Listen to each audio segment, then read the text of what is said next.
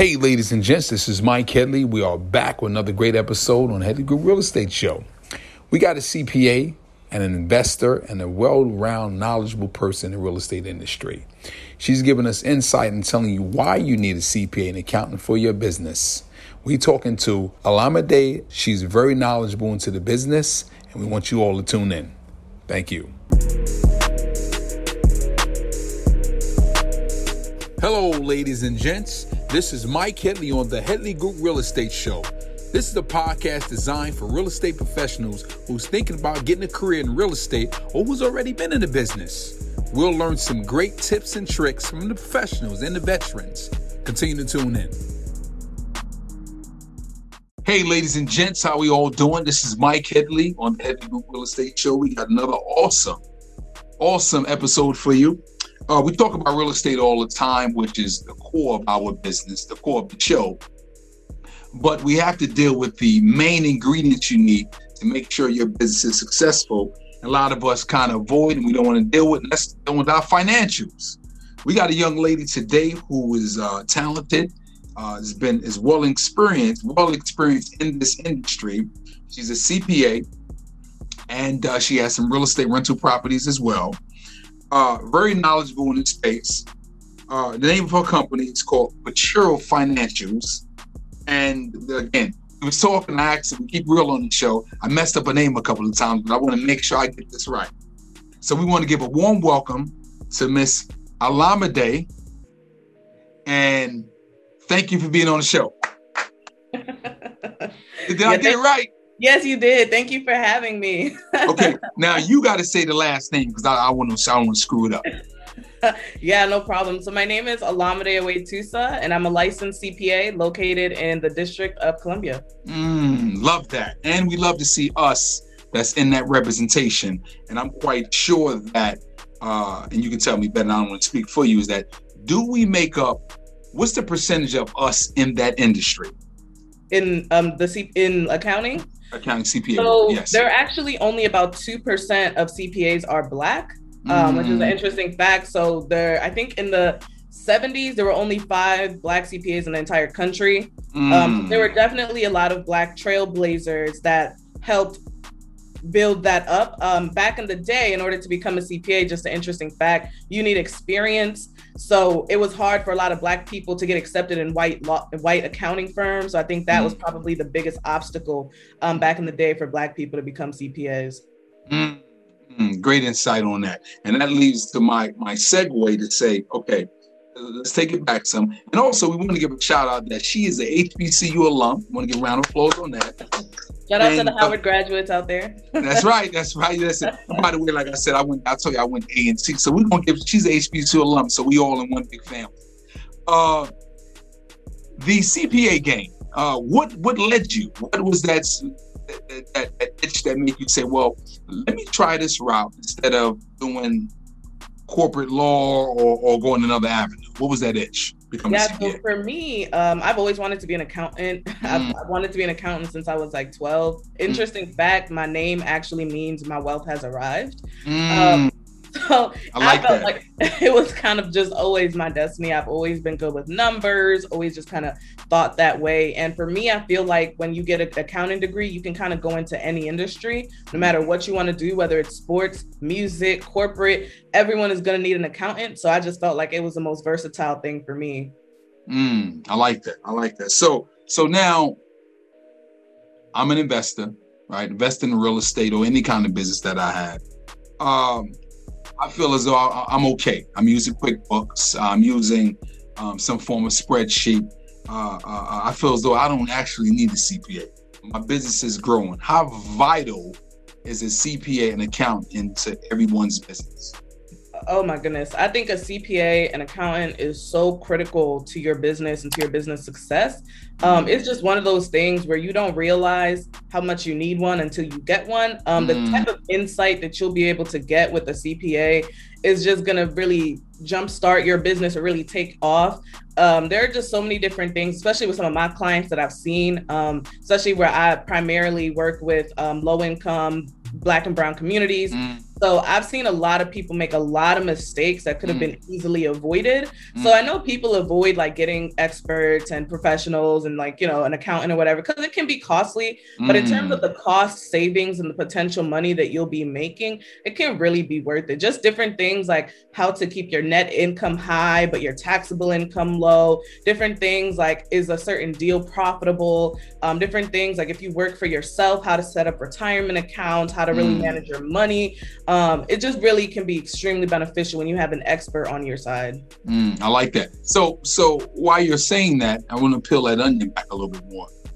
If Jane and John Doe uh, uh, is have a business and they say, "I want, I want to go to uh, uh come to you just for some expert advice." Um, would you? Is that a is that a uh, uh, uh, uh, uh, like how would you gauge that? How would you do they need to have a portfolio ready together before you kind of actually have a conversation with them, or they just fresh? They got an idea. Like which which part would you recommend? Yeah, so I guess like at first, like first of all, let me just talk a little bit about my business and kind of what we do. Okay. Um, okay. So I do have a financial services company called Pachira Financials. Mm-hmm. We offer bookkeeping, tax, financial financial advisory services, as well as some digital products mm-hmm. and um, free resources on our website. And I originally started the company because, as you had mentioned, um, I, I kind of felt like financial literacy was really slacking in Black and mm. Brown communities, mm. in low income communities, especially mm. after I purchased my first home um, in Southeast DC. I just saw a lot of gentrification happening. So that was really the mm. catalyst that made me say, why am I working in corporate America, helping these rich people get richer when I could really be working in my community.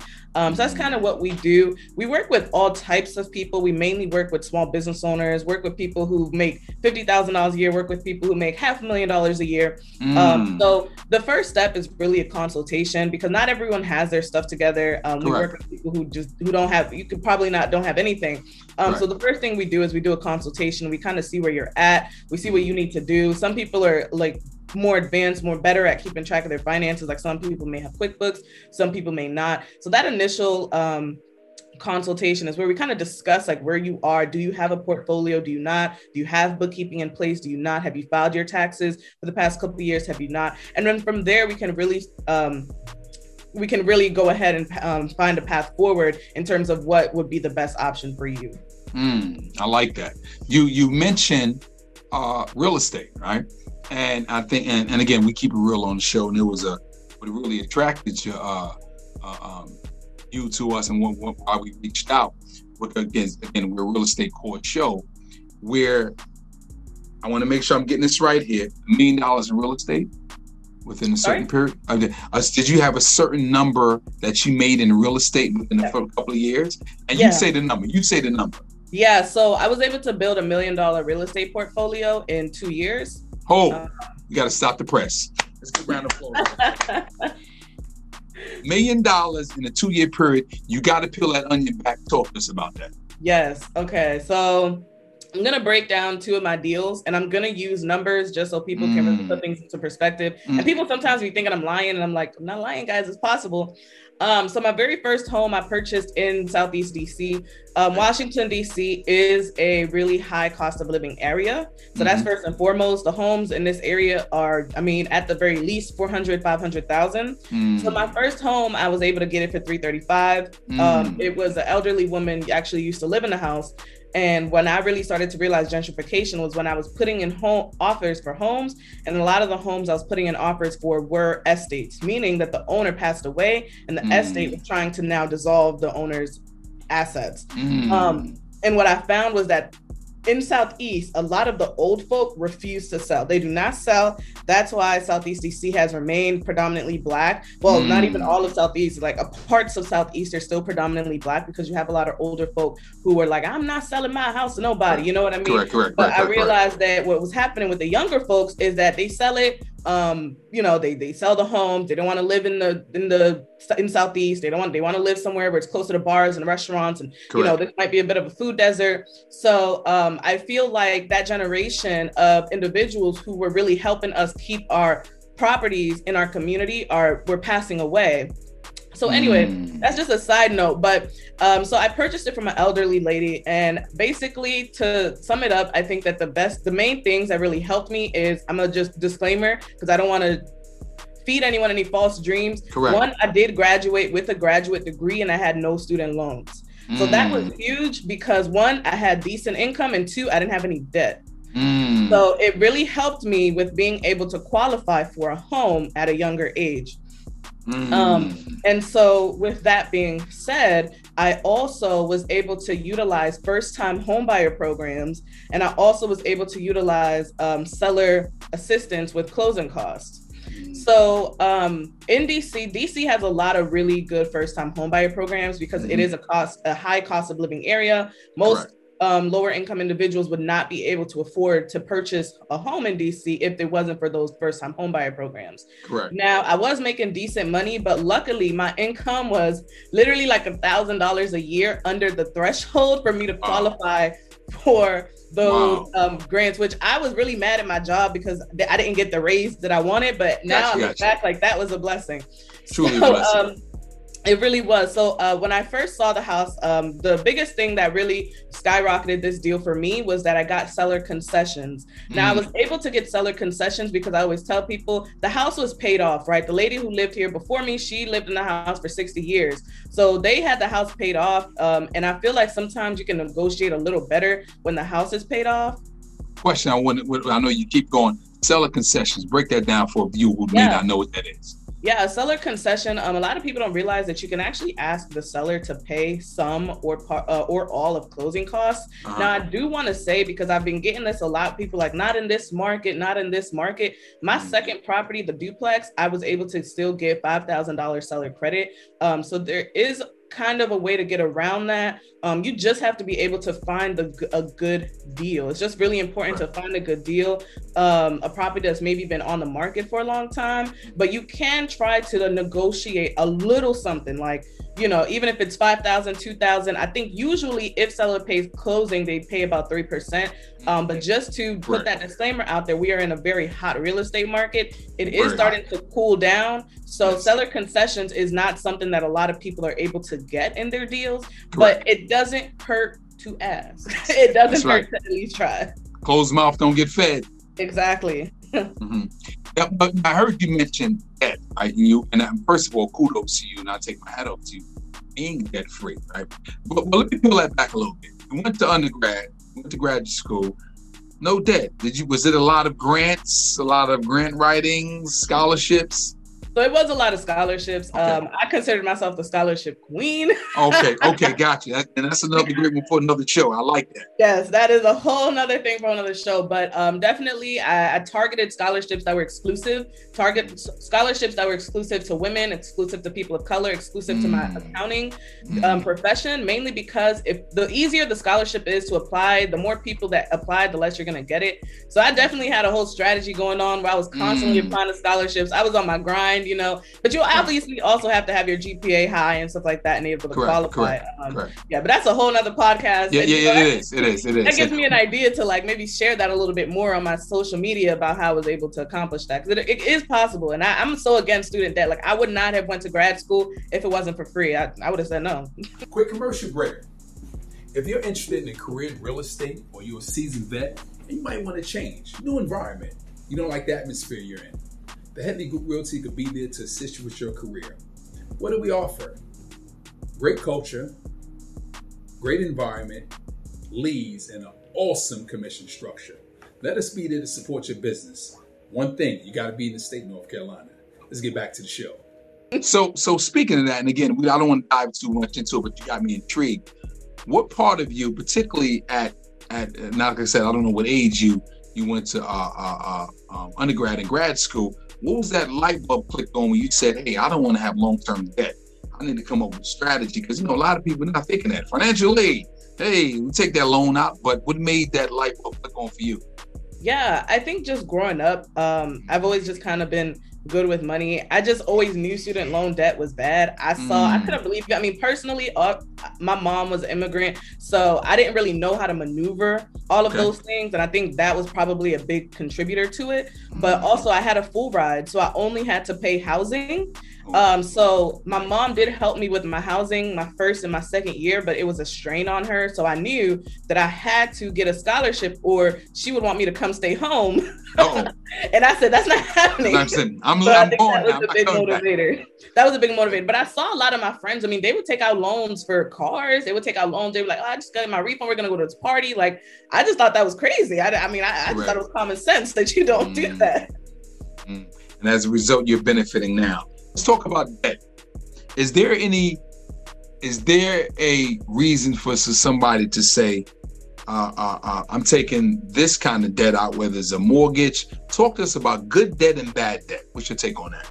Yeah. So good debt is debt that can help you generate more income, right? Like Mm. if you're if if it's not going to increase in value or produce income, then you probably shouldn't use debt to buy it. Mm. period. Um, and I think we've we've gotten so used to a society where we're used to want wanting things now, now, now, and that's kind of the American like culture. Um, you know, to just like buy things now when you want it.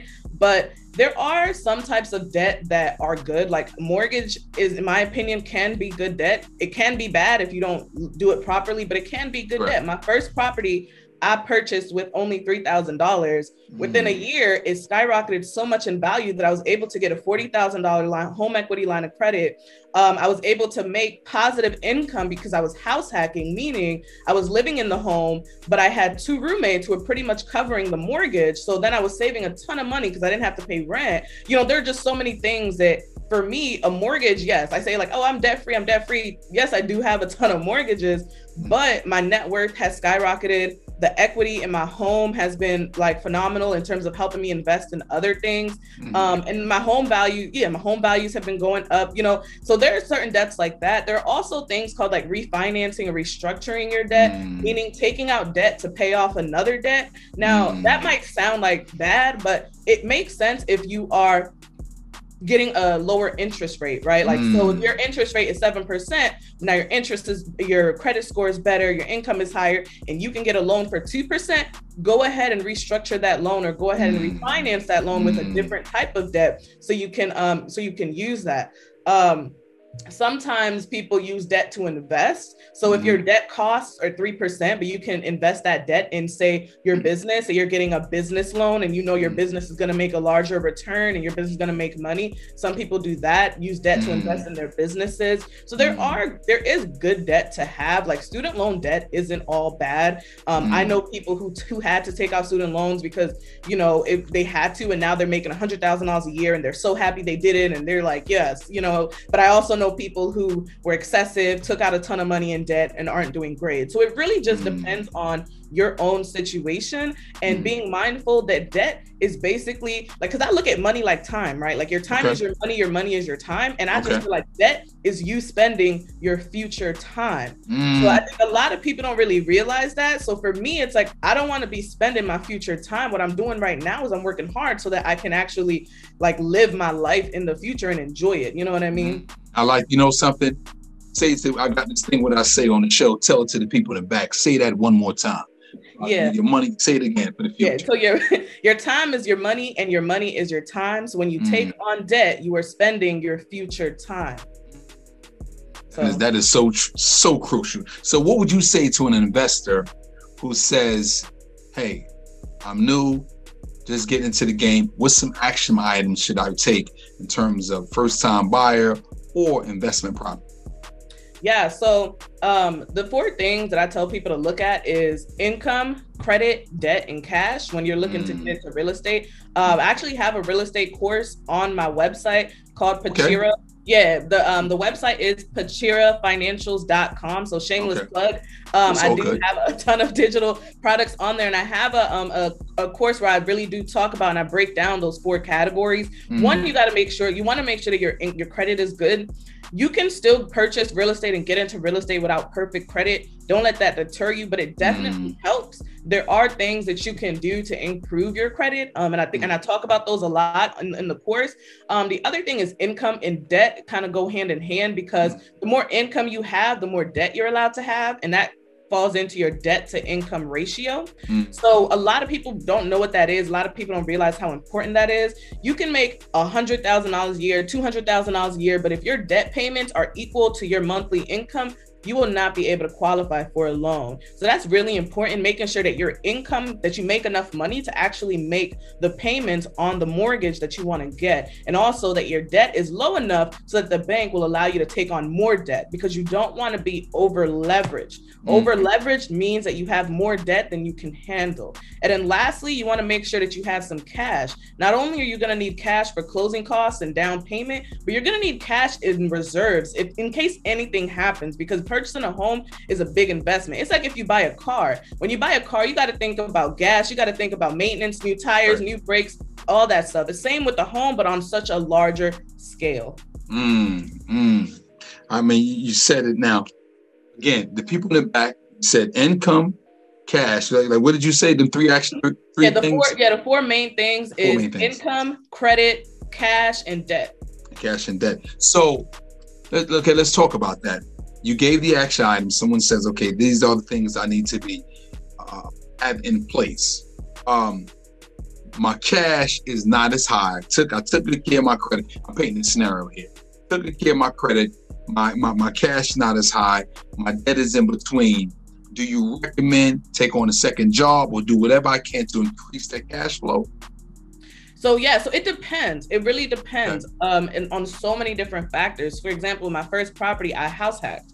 So I knew when I was going into buying that property that I wanted to house hack. And mm. um, basically, uh, uh, what that meant was I was paying a ton of money for my little studio apartment in Northern Virginia, which is like 20, 30 minutes outside of DC. Um, I was paying so much money and it was ridiculous. I hated it. It was flooded. It was just nasty. It was cheap. Wow. Um. Yeah. So I, I knew that I was like, okay, rent is your big, biggest expense, right? Rent mm-hmm. is your mm-hmm. biggest expense. So I was like, how can I get rid of these rent payments? And what mm-hmm. I decided was that if I were to purchase a home, right? If I were to purchase a home and the mortgage were to be um, fifteen hundred or two thousand dollars, and I were to get two roommates that were each paying me eight hundred to nine hundred dollars each, they would pretty much be covering a bulk of my mortgage. So for me, it made sense where I was like, okay, I could actually do this and move forward, even if I didn't have a whole ton of money. I didn't have a whole ton of experience. But for me, because of what I wanted to do with the property, it mm-hmm. made a little bit more sense. So it really mm-hmm. depends on your location. Can you get a three bedroom home in your area for two to three hundred dollars or something in a price range that's reasonable for you? Uh-huh. If not, then maybe reconsider. You know what I mean? So it depends on how mm-hmm. much homes are in your area in a three bedroom in DC could be five to six hundred thousand. A three bedroom in Maryland could be two hundred thousand. Mm. You know what I mean? So it mm. really mm. depends on those things, like the area.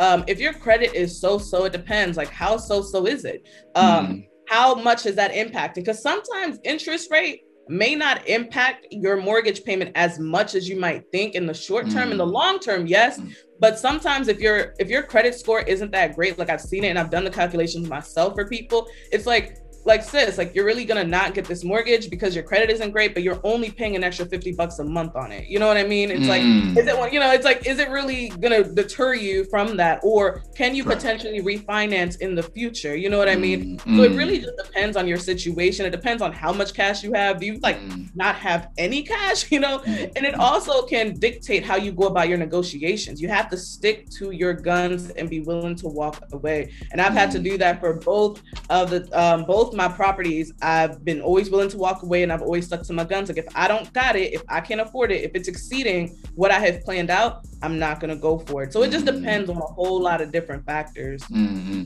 And, and I want to make sure I'm hearing correctly. What I'm hearing beneath everything is I was willing to be uncomfortable just a little bit so I can get with later on. Uh, and I was able, I was smart enough to, and I'm actually about that as well, smart enough to have uh uh, uh, uh, roommates come in and pay my mortgage for me. How did that conversation go? How how was it? Because you know sometimes I'm like, what am I paying that? Unless it was su- such a great deal. Like, how did you work that?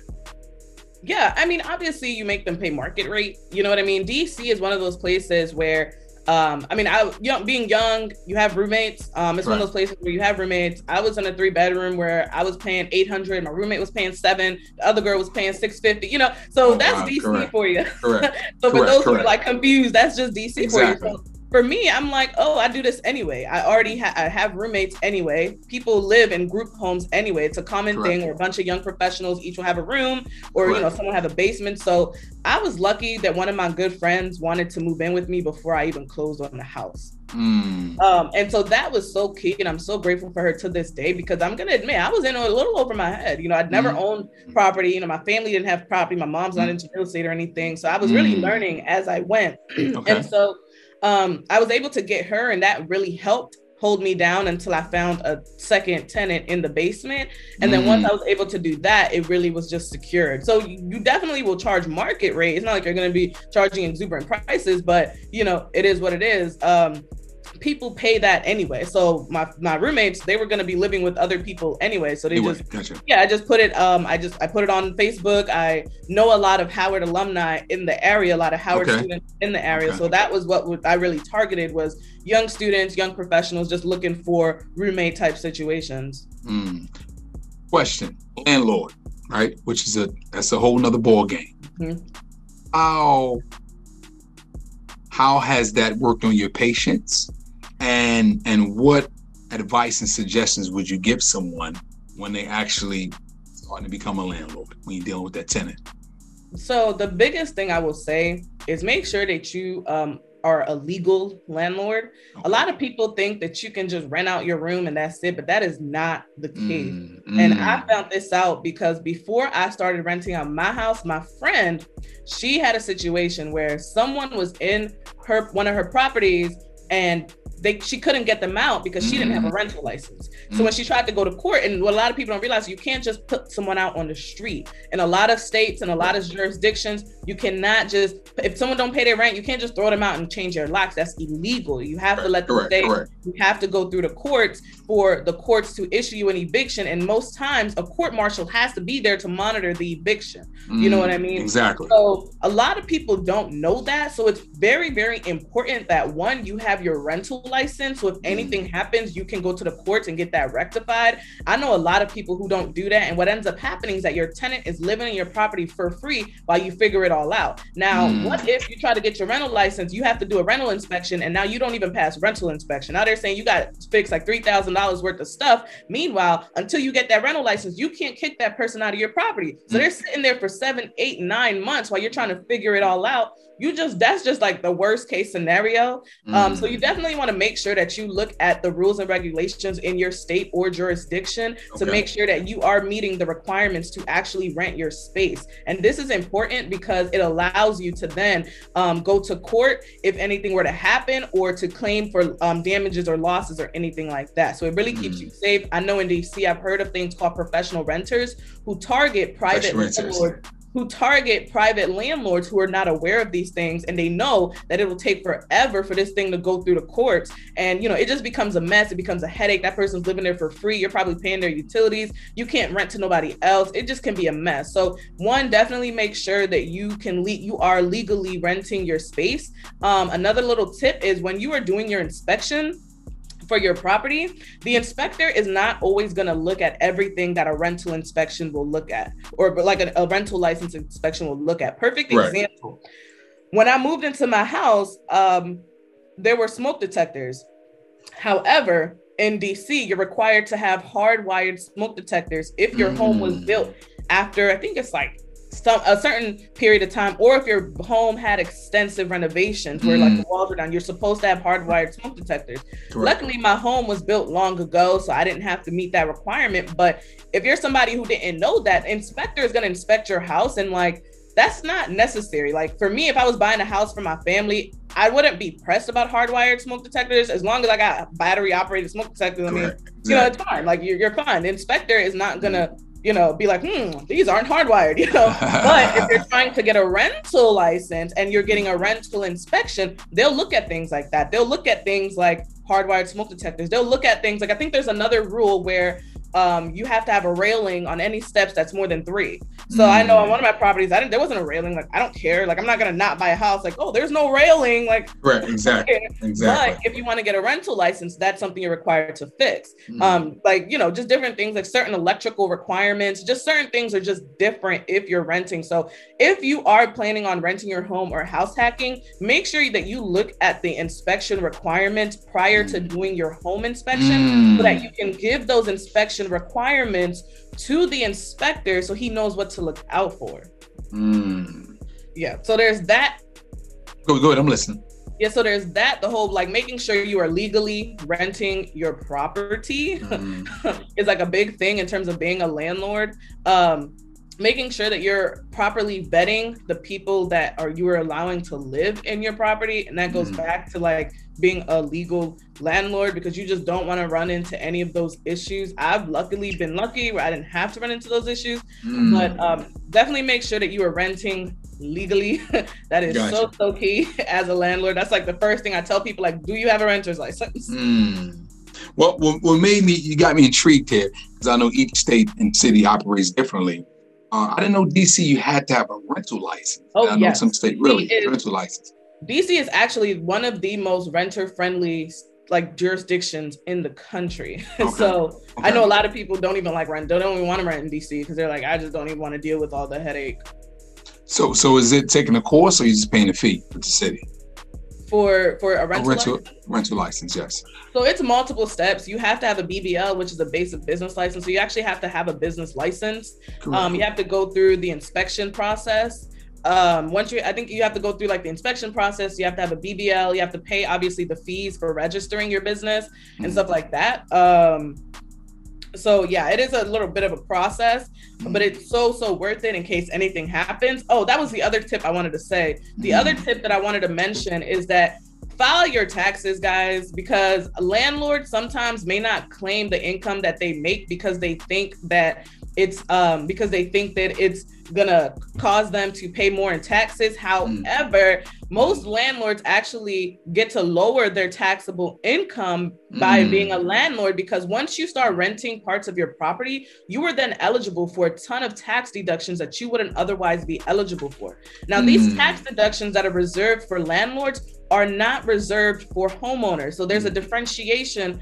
between the tax deductions that you can make as a homeowner and the tax deductions that you can make as a landlord. So like mm-hmm. not to take it too technical, but there are a ton of deductions that you can make as a landlord. So I thought that and I was nervous about reporting my rental income because I was like, oh, I'm gonna have to pay taxes. But it actually lowered my taxable income. Once mm-hmm. I put in all my expenses, I was like, wow, you know, you can deduct okay. your utilities, you can deduct your homeowner's insurance, you can deduct depreciation, which is huge and which is key to really getting that loss on your um, rental like income for your taxes. So mm. definitely talk to an accountant or talk to a CPA about that because I know a lot of people do not um, report their rental income and they're probably leaving money on the table because that exactly. means you're eligible for a lot more um, deductions as a business owner. Mm.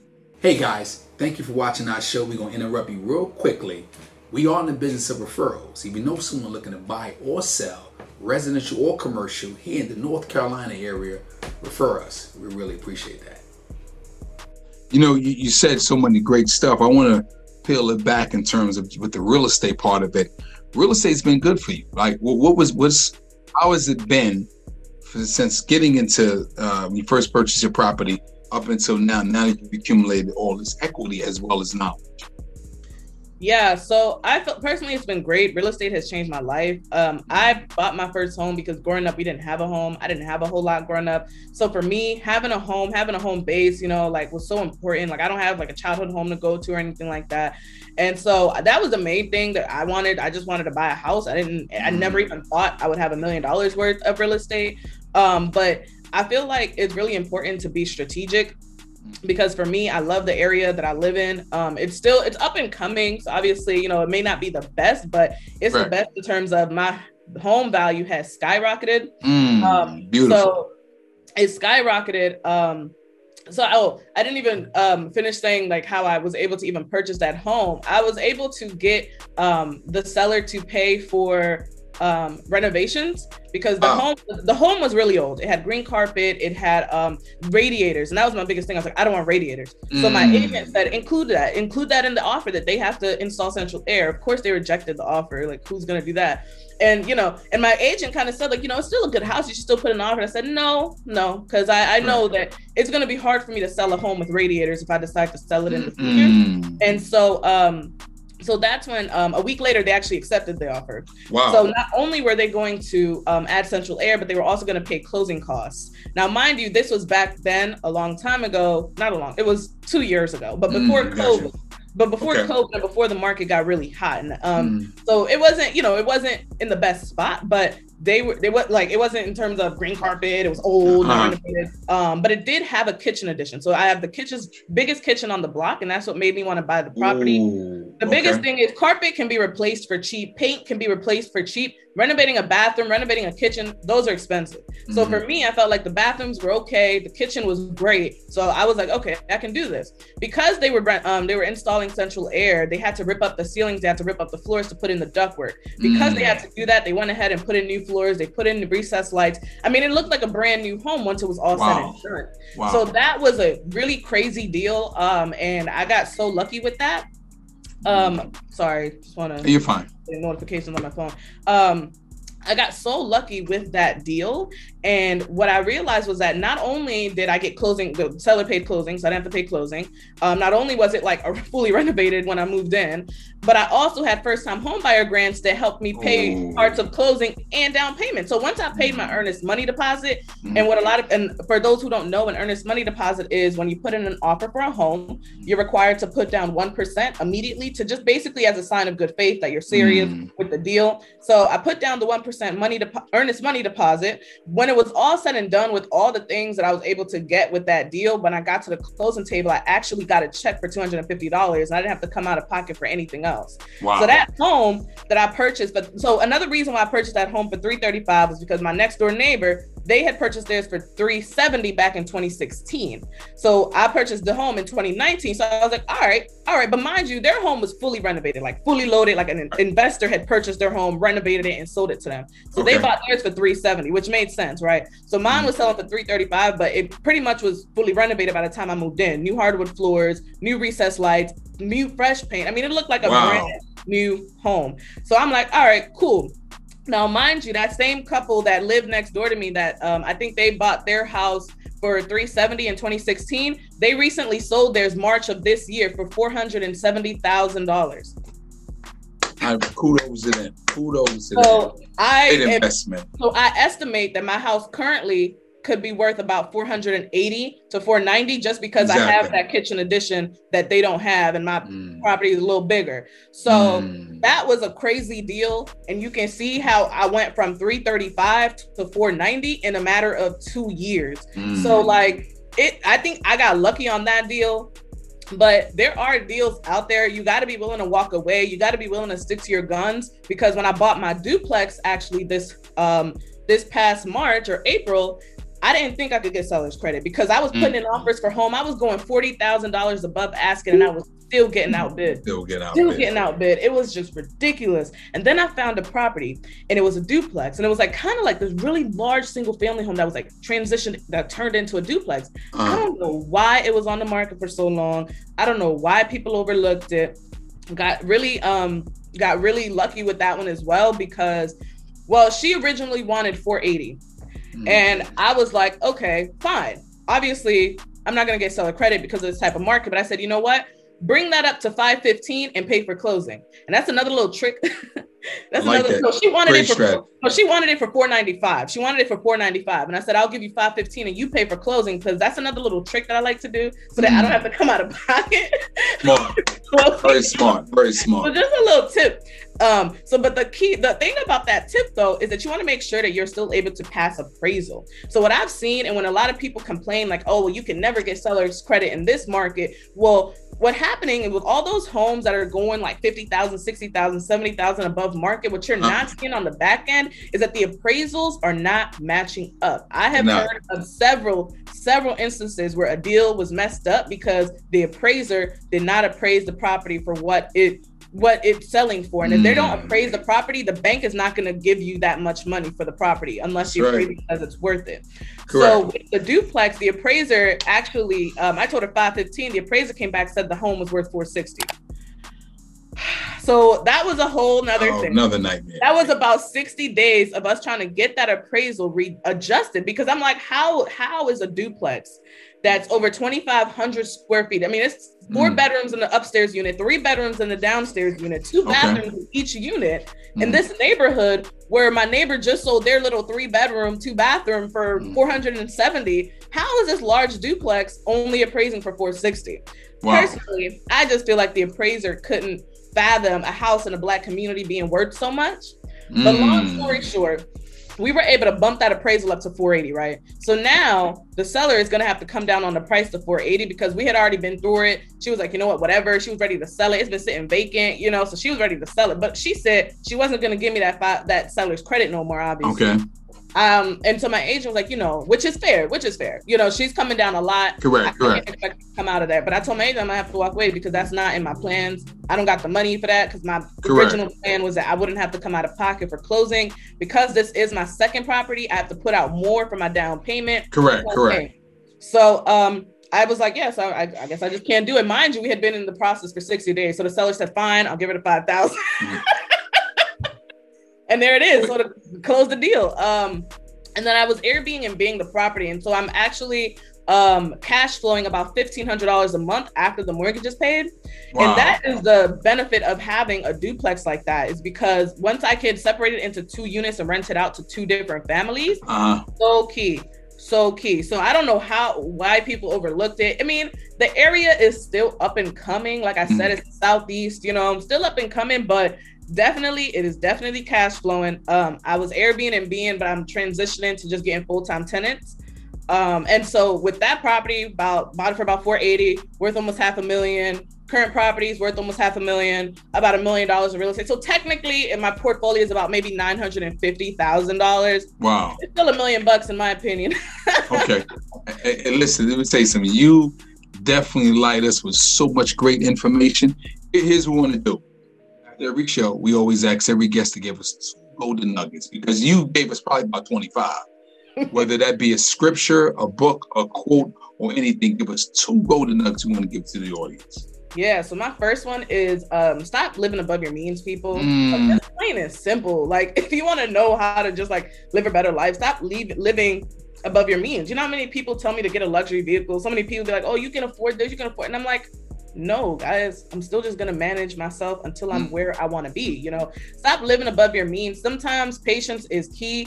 um delayed gratification is so important you don't need those that fendi you don't need that luxury right now get it when That's you right. can afford it um so that's just one number one. I see that all the time. I feel like that's the biggest obstacle that people have especially in this country where debt is like king right now. Like everyone Correct. gets debt and credit cards and auto loans and student loans and car loans you know and mortgage loans. And it's just it's just becoming crazy. Correct. um, my second biggest thing that I want to tell people, and it's just a little bit of motivation because I don't want people to look at me and my story and think that I came from money or had parents that knew all about this that helped me get there. I had no clue. I did everything on my own. I didn't have no I no one telling me I was looking at homes by Yeah. myself at like mm. 24, 25, you know, at 24 got years you, old. got you, got you, got you. I want people to know that wealth is attainable. You know, um, I grew up with a single immigrant mother, and like I said, I never even actually had a goal of owning a million dollars worth of real estate because I didn't even know it was possible. Um, Mm. I was so big on scholarships and stuff like that because I, I just didn't really have any other choice. You know, I just knew Mm. that I didn't want to go back to my hometown. I didn't want to go back to going to live with my mom. I wanted to like make Correct. something of myself. Um, so I felt like I, I needed to do that. So to be where I am right now, to have financial stability, to have financial security, to have two successful businesses, to have real estate is just beyond my wildest dreams. And I hear it all the time when people think that like the the system is set up against them and they just can't do it and make it. And yeah, sometimes it really is, but just always remember that wealth is attainable and don't let anyone tell you that it is not because of whatever situation that you're in or where you were from. Mm. I work with people every day who started with nothing and make half a million dollars a year, two hundred thousand dollars a year. Um, it is so real. Like when you see those people on Instagram, on social media saying, like, look at what I have. I honestly, some of my clients be those people, and I'd be like, it's true, guys. It's true. this person exactly. is living their best life. So always keep that in mind that wealth is attainable. So don't you ever think that, oh no, it's, it's just not for me or I can't do it. Don't let anybody tell you that. Don't ever think that it is definitely for you and it can definitely happen. Ooh. Sister, let me tell you something. You've given us so much great insight. Uh, we want to thank you. And again, I want to make sure I get this correctly terms of the company name. I'm going to have you say your name, Pachira Financials, and you are Olamidé Ewetusa. exactly, because I didn't want to mess the name up. I want to thank you for being on the Headley Group Real Estate Show. You are an alumni to the show, and we'll see you all next time on the Headley Group Real Estate Show. Hey, gang, I hope you really enjoyed that show. Our guests provide us some great tips and insight, and please support them on all social media platforms. And while I'm saying that, support us on all social media platforms. And don't forget, watch the entire video on YouTube. We'll see you next time.